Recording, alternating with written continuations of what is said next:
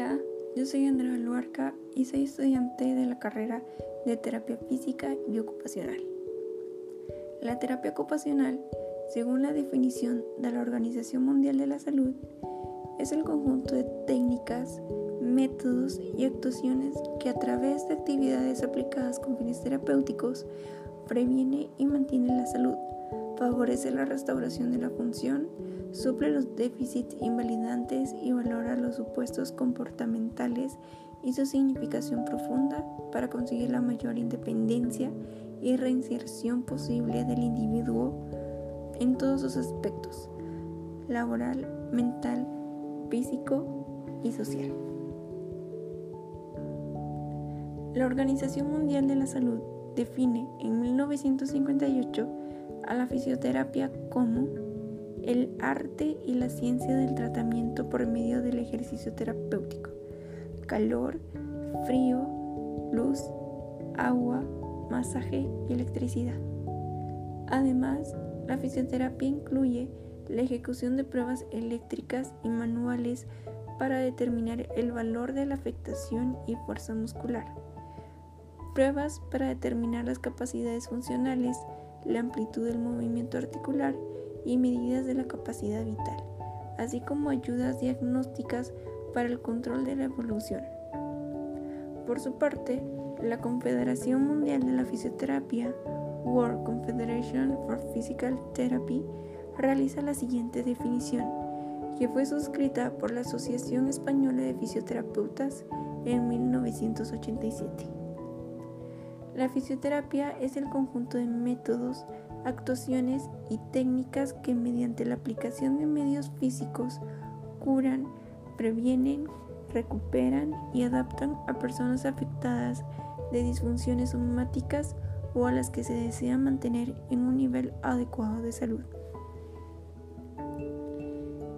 En la misma línea, el Consejo General de Colegios de Fisioterapeutas refleja en sus estatus generales la fisioterapia es la ciencia y el arte del tratamiento físico, es decir, el conjunto de métodos, actuaciones y técnicas que mediante la aplicación de medios físicos curan y previenen las enfermedades, promueven la salud, recuperan, habilitan, rehabilitan y readaptan a las personas afectadas de disfunciones psicofísicas o a las que se desea mantener en un nivel adecuado de salud.